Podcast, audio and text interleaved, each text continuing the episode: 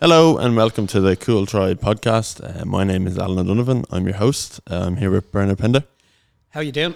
and Shane Corr. Good evening. So uh, we'll just hop right into it and uh, we'll ask the first question. So, Shane, tell us uh, what it was like growing up on the uh, north side of Dublin. So I was born in um, 1969, and at that time, um, Fianna Fáil was in its heyday of building houses across both social housing and um, private housing across the north side of Dublin, and that's where my parents, um, Jimmy and Christine, settled in um, 1968. And I came along shortly afterwards. Um, grew up in Raheny, fabulous place, close to all sorts of amenities. You know, the sea, Dollymount, St Anne's Park, Howth. So it was a great place for a child to grow up. And talk to me then. Obviously, you went to school close by. So I went to St Mary's School when I was an infant, and then, as you would know, you progressed in first or second class on to St Benedict's, and from there you went to the De La Salle School for secondary school. So you've you've gone through school. You've had the grounding. We we both went to a Christian Brothers uh, school in the De La Salle, and I know the Christian Brothers were. I think it was nearly uh, it was nearly at the end of the Christian Brothers era when we went through and did leaving certs in in the De La Salle. Talk to me about you know when you came came out of there, um, and where what did you do then after that? So I suppose, as you say, I moved up from St Benedict School to De La Salle, which was obviously run by the De La Salle brothers. But by the time I got there, the, the Marist sisters were also um, administrating and teaching at the school because I think around about 1979, girls started attending the De La Salle school. And what was amazing, what was amazing, I found in, in my trip um, through the school system was that the religious teaching stayed more or less the same. I mean, obviously, it became more geared towards adolescence in secondary school and the problems that might go along with that. But what never changed was the, you mentioned the, the social mix. What never changed was there was never any discussion of, you know, that some people were poorer and maybe they shouldn't be poorer. And when I was in St. Benedict School, on my first day in St. Benedict School, um, a child came up to me who I later learned, and he became a very good friend who lived in social housing. And he said, You live in the posh houses. And I didn't know what he meant. I'd never heard the word posh before. And I said, I denied it straight. I don't even know what the word posh meant. I just denied it. I said, No, I don't. And he said, He said, No, you do. You live in the posh houses. I saw you coming out of a posh house. So I had to go home and ask my mother, and, you know, what was this business about posh houses? And she told me that um, basically that the government owned the social houses and that the banks owned our houses. and that was the only difference. And she said, never believed there's any difference, yeah. you know, between you, one person and another based yeah. on, on where you lived. She said, these aren't posh houses. And I can tell you, there's people living in social houses who have better incomes than we do. Um, she wouldn't have obviously said it quite as blandly as that, but she made it very clear to to ignore any any sort of social differences or to allow myself to be guided by an accent or by where somebody lived. And at that point, I began to realize what you know. There's a difference between what is right and wrong as far as what the church teach and, and what my parents teach, and really you know what is right and wrong in real life. So it was in those formative years that my my ethics so took on my own um, fingerprint. Um, and when I noticed those social differences and the difficulties that some people had in just just staying up with the rest of us because of where they were born or because of a particular view that a school or a priest took of them. So, so sorry to interrupt there, but uh, just to move it on, like we were talking before before we went to air there um, about how you're a vegetarian, and I think it, I sort of see a link there between finding your values when you're youth and later on in life having such a sort of it's a unique sort of a thing being a vegetarian. And so, tell us about how you got to that point. And yeah, it's a, it's a good question. Um, I suppose I went through secondary school um, and I was picking up things consciously and unconsciously and subconsciously. But one of the things I obviously picked up was um, we had an English teacher who was um, a vegetarian now she was the classic looking um, sort of pale, supremely fit, skinny vegetarian. Um, and although she never really discussed it in class, we were all aware that she was a vegetarian. And I, I, I used to wonder when I was 16 or 17 how somebody could possibly give up eating meat because I was a big fan.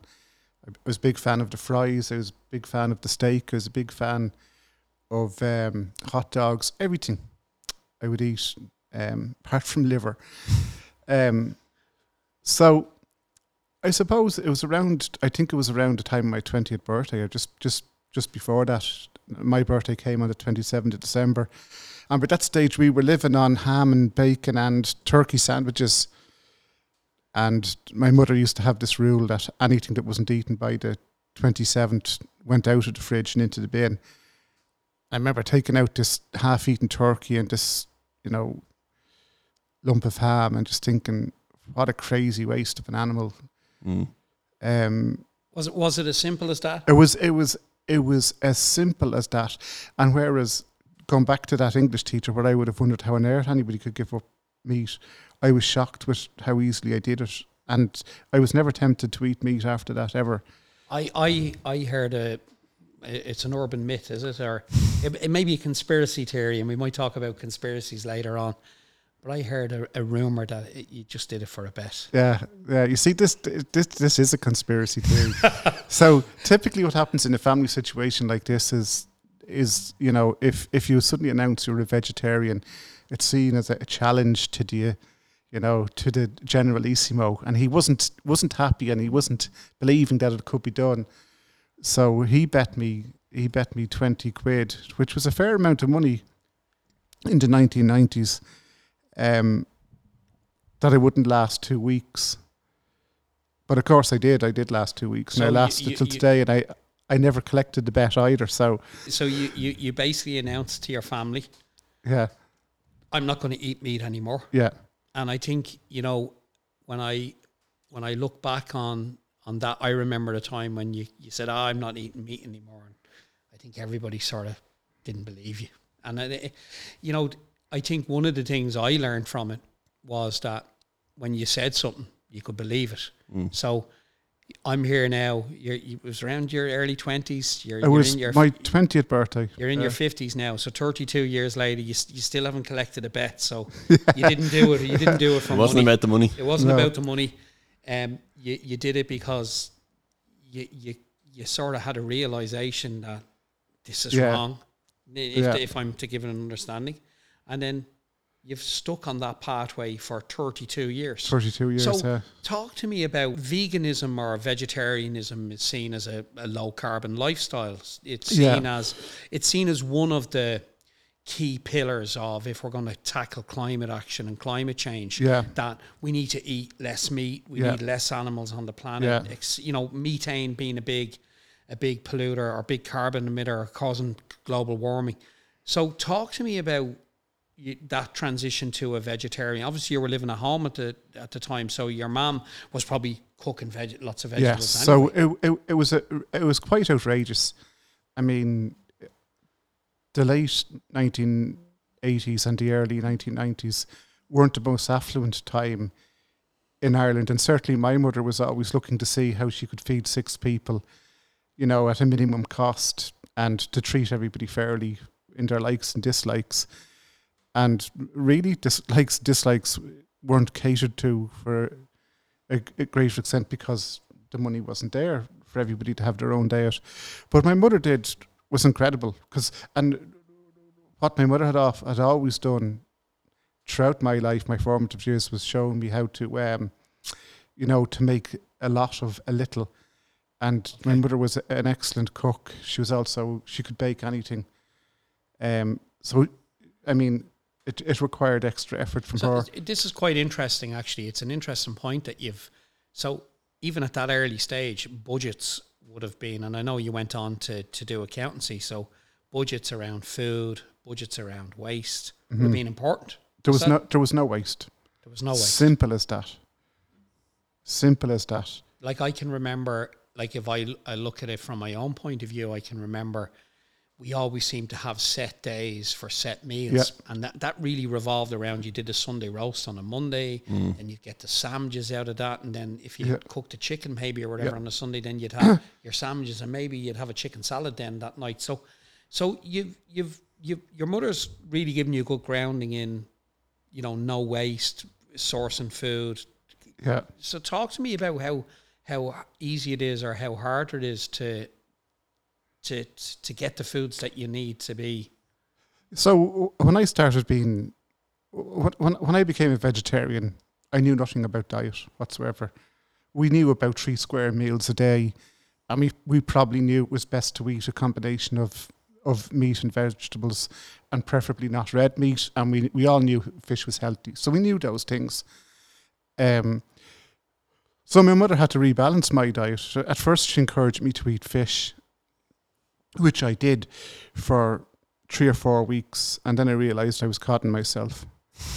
Nice. No, no pun Nice. intended. we No, don't have a no, drum roll there no, do no pun intended. Um, so I stopped at the fish as well, Uh, but were, were you cutting yourself in terms of that you were more interested in the animal's life is that the motive here no. So I suppose um, I, I had a great interest in animals since I was a child. okay I was fascinated by animals, cats, dogs, okay frogs, tadpoles, everything was completely fascinated with them. So suppose ordinarily you, you wouldn't encounter a fish walking along the street. Um, and I didn't, my focus was on, was on these products that we were eating that had a face that I could, that I could picture. I mean, a cow, a pig, okay they have, you know, and, and they have faces and characteristics and sounds. okay So, really, by the third or fourth week after I decided to stop eating meat, I realised that um, fish, I couldn't, I couldn't eat fish anymore either. so you you've been living a plant-based Yeah, diet for the bonds of 30 years entirely. so talk to me about going to the local supermarket and Yeah. So, so going to the local supermarket exactly. I, I previously I went with a list that my mother would have written. I would have been in the company of my mother, and she would have said, "Pick that, pick that, pick that." Now I was going and having to look at things that I had never, you know, looked at before, like avocados.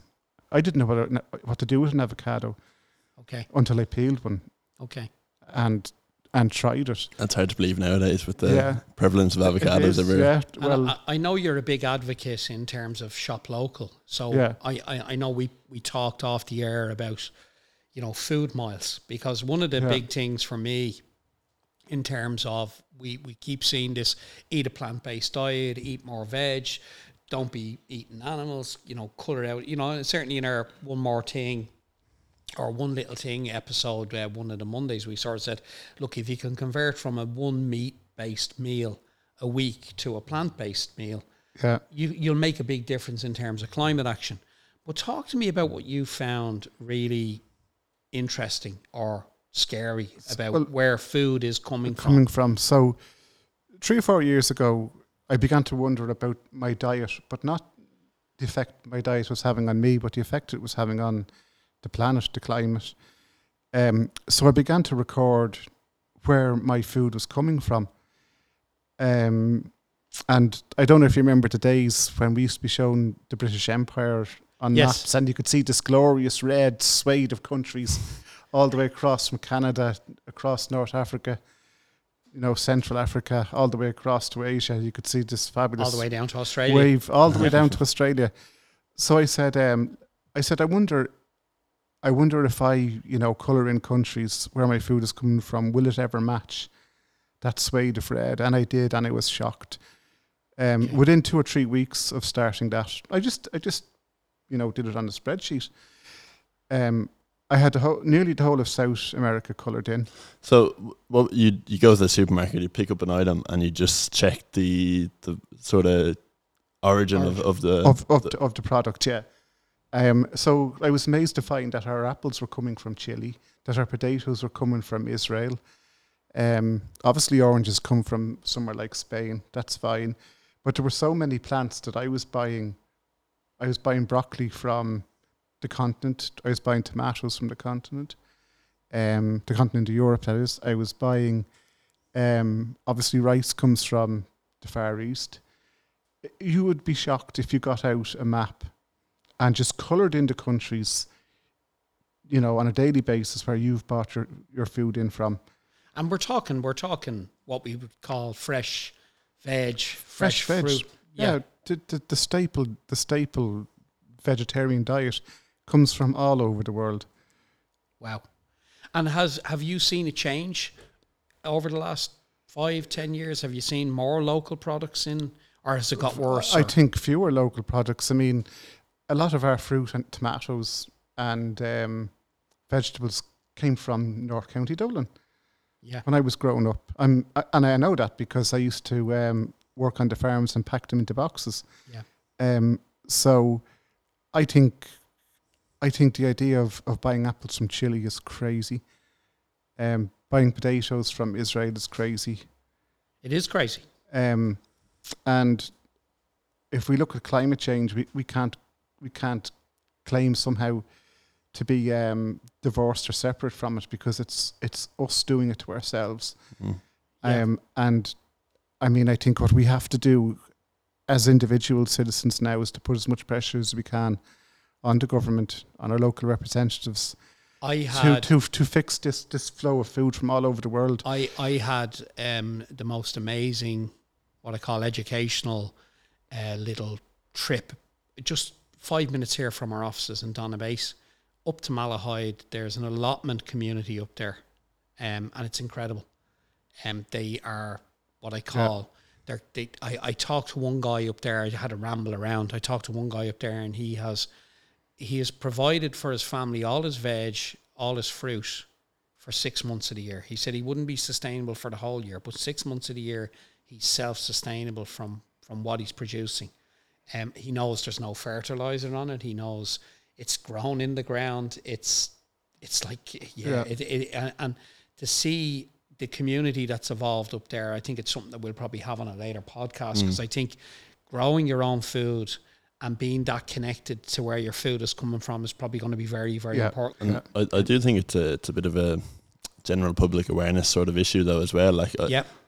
speaking personally, I I wouldn't have even thought of before Shane mentioned it the the food miles that go into even just the fruit and veg that we, we get in the supermarket. Like it's it's it's clearly pack it's on the packaging and it's there for everyone to see, but it's not something you sort of Yeah. And give- you, give you, a second. you mentioned packaging, which is very interesting. Yeah. Because often you'll find food is produced in, in one country and then Mhm. it's packaged In another, in another country before it gets there, or it's canned or bottled.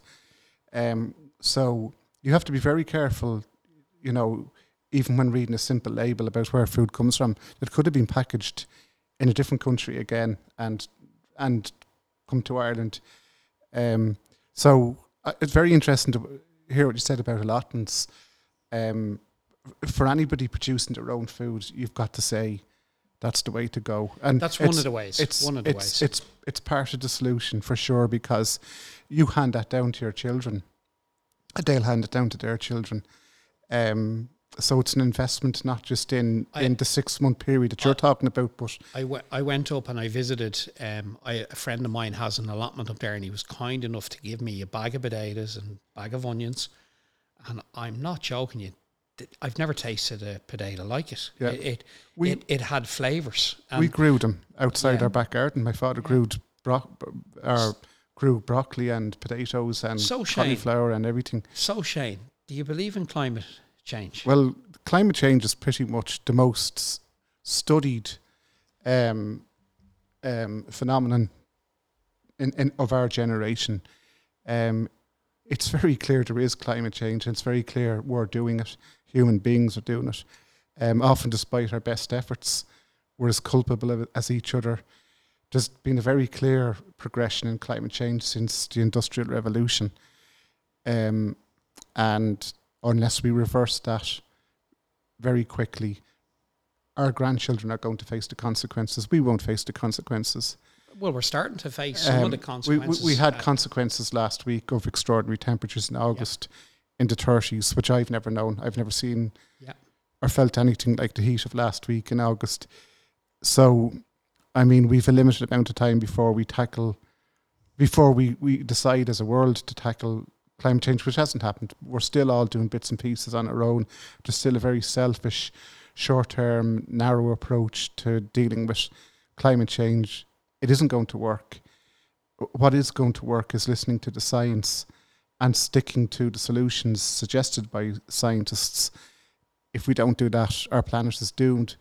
The good news is the planet is doomed for humans. It's not doomed for all life. So long after we put ourselves beyond extinction, there will be life on this planet, but you would like to think there will Hopefully, be- don't put ourselves beyond extinction. Well, that's the way we're headed. Mm. Yeah.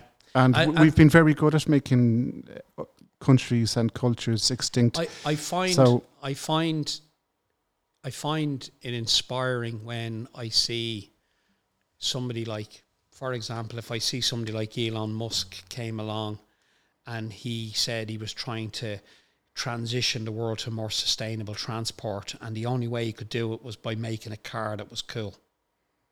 So he set out when electric cars that were around at the time were I don't know what the designers were thinking. They they they they, they were just something that you you just wouldn't want to drive. And if I look now, I travel. I've done an awful lot of traveling with our Cloudforest business in an electric car. Um, I if I look at um, me being on the motorway, it's the exception now. If I if I'm passed nearly by, if, you know what I call a nice car, they're either hybrids or they're they're electric cars, and I just think if you look at climate change, and I know what you've said in terms of the science is there, but there's a there's a large will there to do something about it now, which I haven't seen. I didn't see this ten years ago when it you know ten years ago when I started my journey really and really worrying. When I say worrying, worrying about doing something. There, while there was an awareness there, it was it was nearly it was at a twenty percent level. I think everybody's aware now. We all have to do something. So I'm glad. I'm glad that you believe in it. well, you couldn't not believe in it. Um, we, We'll we have the someone on science. Monday who says no. Yeah, yeah. they'll- We're going to have to balance this up now on the next podcast. Yeah, well, so we- well, good. I mean, Yep. um, debate is at its best is okay. you know when there's antagonistic voices. Okay. I'll tell you, funny enough, um, in the late seventies and the early eighties, um, my father was talking about climate change, and um, Really? he described he described in great detail the possibilities. And one of the, the, the one of the scenarios he's, that he set out was that planetary warming could cause an ice age, and this was on the basis that the the um, the polar ice caps would melt, and would would you would end up reducing the temperature of um, the the seas um, and oceans of the planet, and would cause actually a cooling in, in in at the end of the day. Now that hasn't happened, but it does show that there were people thinking very actively about um, the effects of climate change, and they were they've been doing it for a very long time. And w- w- you mentioned twenty percent there a minute ago. We're still not at a stage where enough people are picking up on climate change and in terms of what you've done and said, okay, I know about it. Now, what am I going to do about it? I'm going to build a forest, as in your case. I'm going to grow a forest. I'm going to grow five forests, um, which is pretty amazing. And that's and the other um, contact that you talk about was um, the person with the allotments. That is the way to go. Small changes allied to big changes. I, I think I think in in terms of community and y- y- your sort of beliefs, I, I'm I'm just going to come along and if we move along slightly, I'm I'm really interested at this stage of our sort of interview with you to learn about your career pathway. So you got your leaving cert, you went to college. Where'd you go to college? I went to um, I went to uh, Kevin Street Okay, Technical College, um, and I, st- I was studying I was studying applied chemistry there, and I was also studying food science and biology. So I was it was quite a broad spectrum of subject matter that I was studying. I suppose while I was there at Kevin Street, I began to realise and question about what I really wanted to do, and um, I mean, in the, the, the second summer that I was in Kevin Street, myself and my brother went to Germany to work for the summer, which broadened my mind. Um, so we would have seen, um, we were working in a fruit factory, but we would have worked closely also with the office staff, and that seemed to me, you know, a, a direction that I would have liked to have gone in. And I began to think about my father and what he did, and he was an accountant. So I studied accountancy. So I went through my accountancy stage, and you know, found it very interesting. Um, I then went and had a couple of jobs working in um, general accounts, and then I was a financial controller, um, which is grand. I mean, you know, it, it, it supported me, it gave me a living. But in 2000, the year 2000, I saw an advertisement for a job as auditor at the office of the Comptroller and Auditor General. And as you know, his job, his or her job, is to look at all the funding given to state departments and agencies and make sure it was being spent in the right way and with value for money. So I applied for that, and in 2001, I started in the office of the Comptroller and Auditor So General. tw- 21 years ago, you started your journey as a civil servant. Yep. What does it mean to you? You went in. Why did you go into the civil service? So, first of all, uh, okay, so my mother had always um, had always kept myself and my siblings um, sort of reminded and reminded how good a job a civil service job was, and it wasn't because it was well paid; it was because it was permanent and pensionable.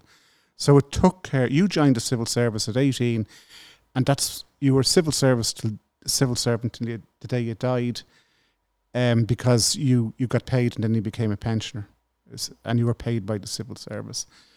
So purely as a way of making a living, a living that would have been appeal to the very conservative Shane who liked to has things, you know, planned out and a good plan for living. Um, so when I joined the office of the Controlling Auditor General, peculiarly, just to go back to my childhood, like any other family, we often had rows at our Sunday meals.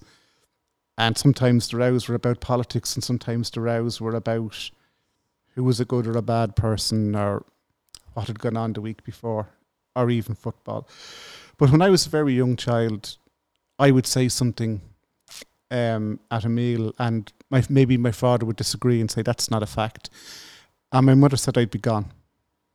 I'd be gone upstairs to find a book or a newspaper to back up what I was saying. So when I joined the Office of the Comptroller and Auditor General, the mindset was very much like that. You went to a client. We called we called all people being funded by um, the government. We, we called them clients. All of those people as clients, no matter how big or small they were. So you went and you looked at the evidence, and from the evidence you made a report. And from the, re- the report would involve saying, "Here's what's going wrong, and here's how to fix it." Um, which I thought was bloody marvelous. I mean, we could look. We had a card that said we could look at any document, whether it was a financial record or not. We could look at any document in in the client. So whether it was the Department of Justice, the Department of Health, whether it was a small hospital, we could look at any document we, we asked for. And I thought that was bloody marvelous as well. But unfortunately, what it revealed to me was that amidst a culture of hard-working, conscientious civil servants, which make up 97, 98% of all civil servants and public servants, there was a hardcore of people who were the opposite. And really, they weren't doing what they should do. They weren't doing much of what, as much of what they could do to make things better. And I began to see a pattern of waste right the way across the spectrum. Um, which saddened me. And it saddened me more because the Comptroller and Auditor General wasn't always able to get to the crux of this waste, to find out, you know, and point out and fix, which is what we, we would ideally have liked to be doing. Um, and very often, and maybe because I am that chap that would disagree, you know, um, and go and find a book with something else, you know, written down in it that said, well, maybe there's a different way to do things, or maybe the way we've been thinking is wrong, or maybe certain things we assumed to be facts weren't facts at all. And I was sort of always that person, um, maybe a little bit maverick. And I, I took that into the Department of Health with me when um, I went there in 2019. And that was where I first saw that the department seemed to be gathering information on children with autism. just just to stop you there, um, you were in the Comptroller and Auditor General's Yeah. office, and then you made a decision to go to the Department of Health. Health, yeah. Was this a decision based on you felt that you could? So I had I had received I had received a promotion, so I knew I'd be I knew I would be um, moving away. Okay, so you knew you were going to be moving Yeah. away. I yeah, so it was a matter for the um, the civil service to decide where I would go, and they decided I'd go to the Department of Health, which I was very pleased with. Okay, so you went into the Department of Health then, same sort of, I won't say gung ho attitude. I think that's probably wrong. Same sort of, I'm going to go in here. I'm going to see if I can make a difference. So Talk to me. when I got to the Department of Health, I found the same pattern.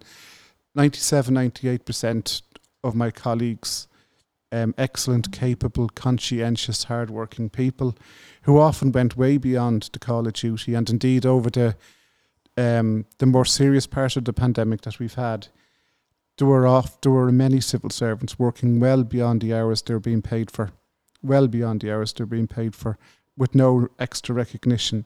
So that's the first thing that has to be said. The second thing, unfortunately, that has to be said is that leaves the two or three percent of people who aren't quite, you know, doing things the right way, or, or maybe doing things that shouldn't be done at all.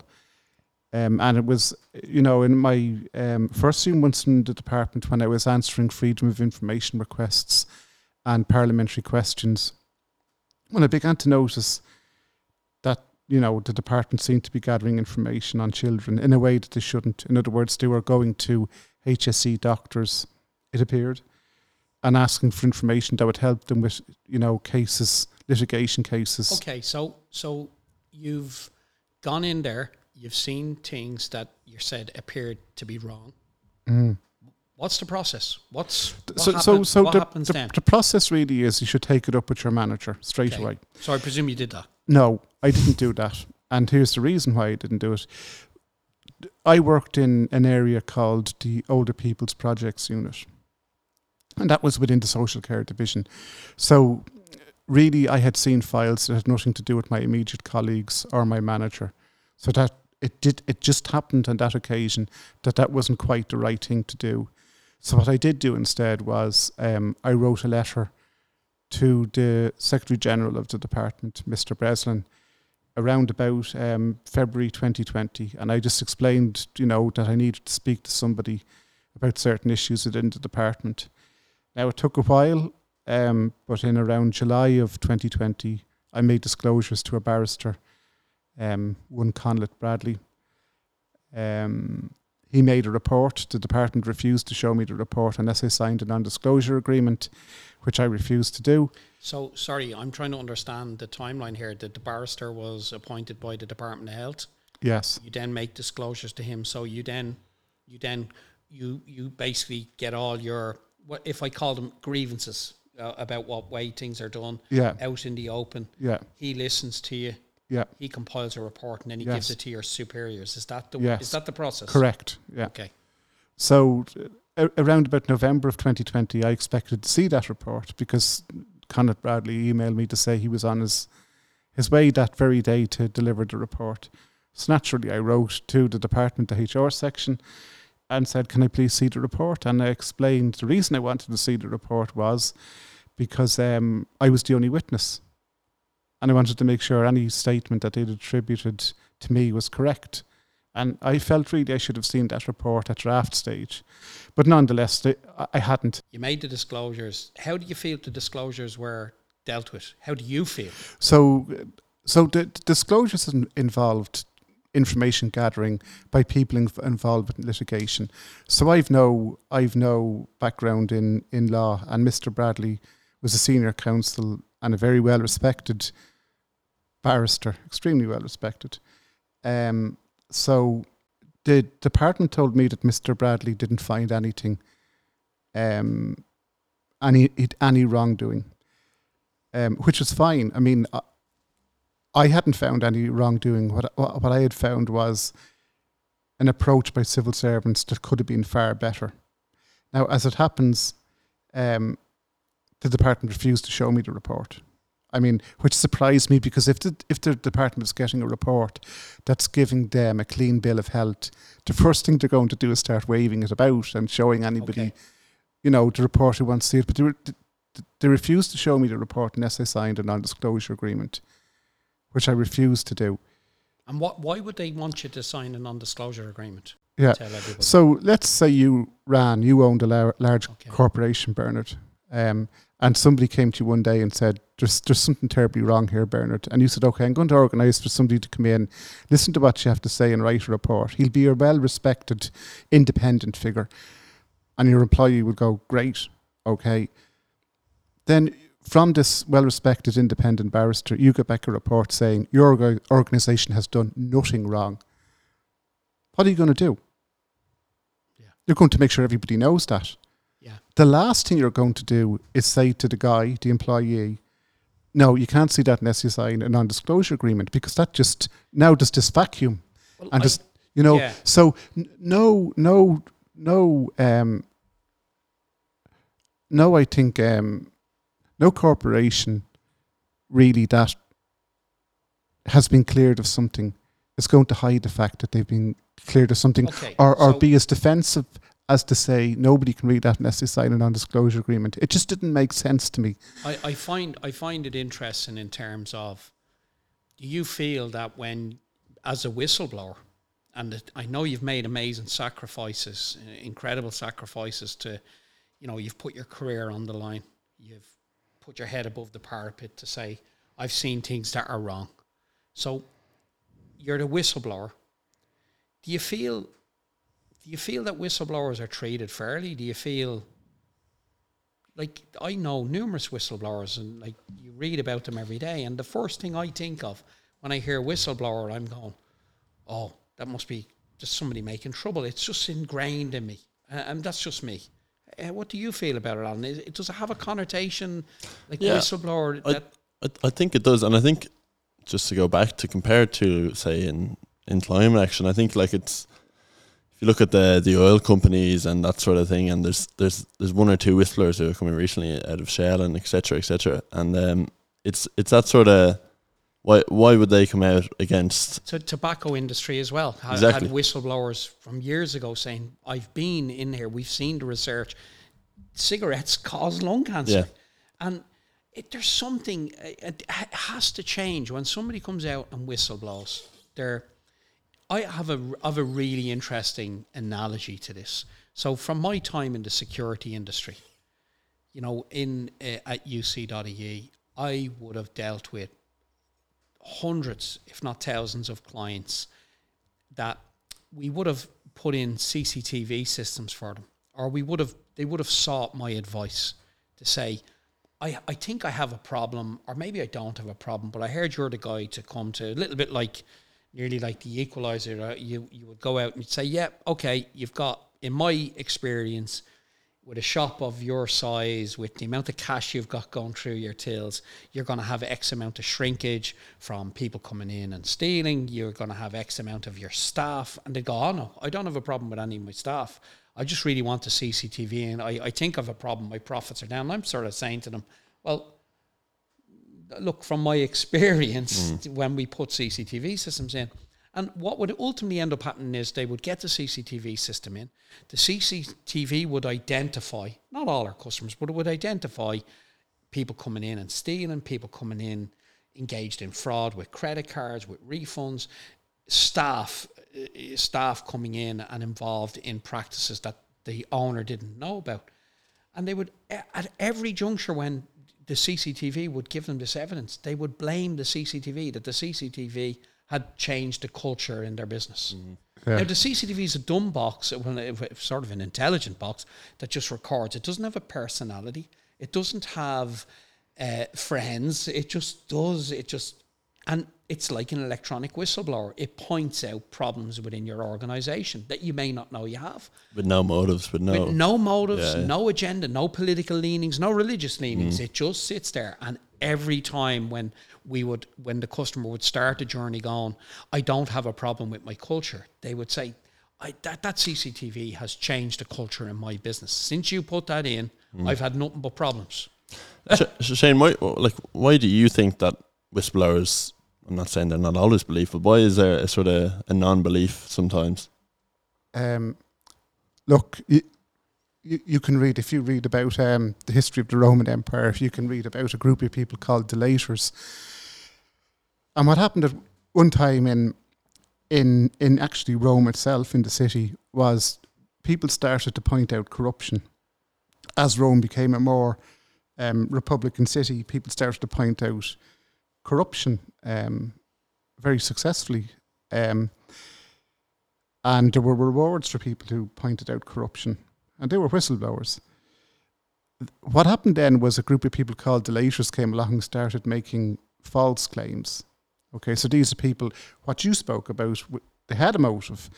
It would either be for money or for political reasons. They would denounce, falsely denounce other people, other politicians, or administrators, officials as being corrupt.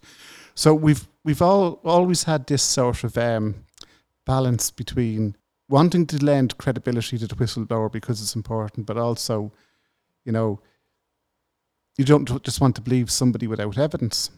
Um, so it's very difficult when we talk about whistleblowers um, and how to treat them because very often they come along with no evidence whatsoever. Mm. Um, what you're talking about is an evidence based, more or less, a study of an organization, um, and you still have people decrying it.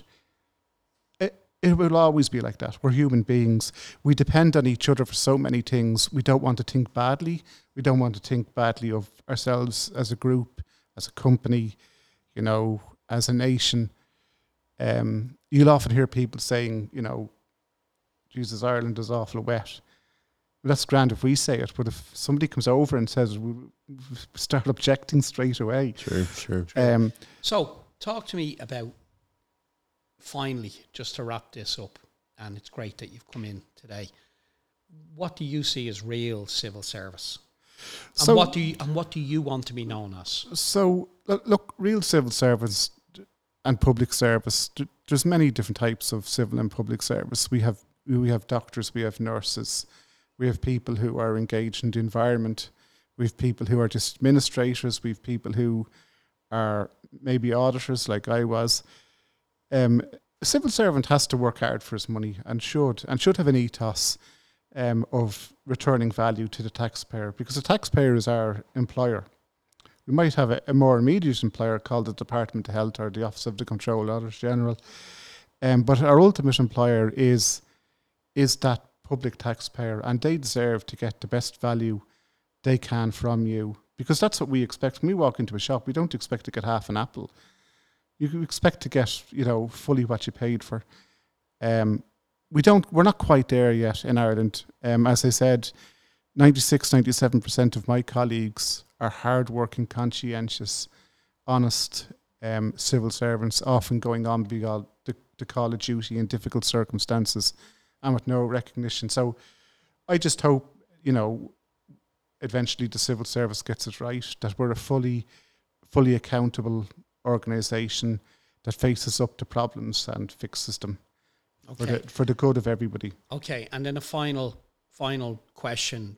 Talk to me about what what has impact this has had on your life. You could have you could have just continued along the path that you're on, taking the paycheck, going on your holidays, sourcing food locally, going to your GAA matches because I know you're a big Dublin GAA fan as well, and played your chess, done all these things that normal people do that don't you know people don't associate with you know, whistleblowers as a- as effect. You're a normal person at the end of the day. Mm. Yeah. You're a normal person. Yeah. So talk to me about the sacrifices. What's happened in your life? So d- there's two things you can expect, and I've been talking to to other people who have um, come into the public domain with um, facts we wouldn't have known about otherwise, and they're very important members of our society.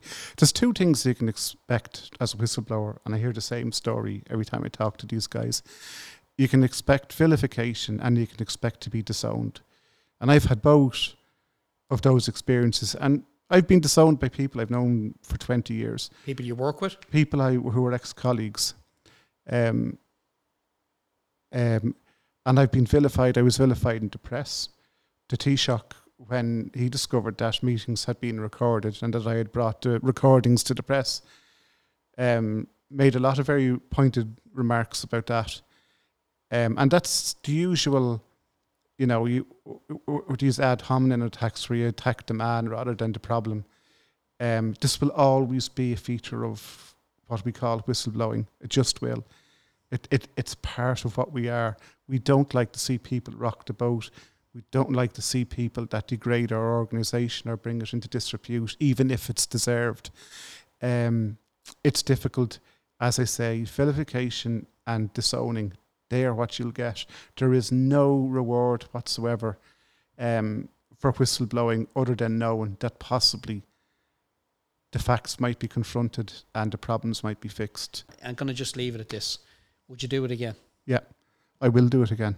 Thanks for coming. Thank you, Bernard. Thanks, Alan. Thanks, Shane. Appreciate it. Thank you.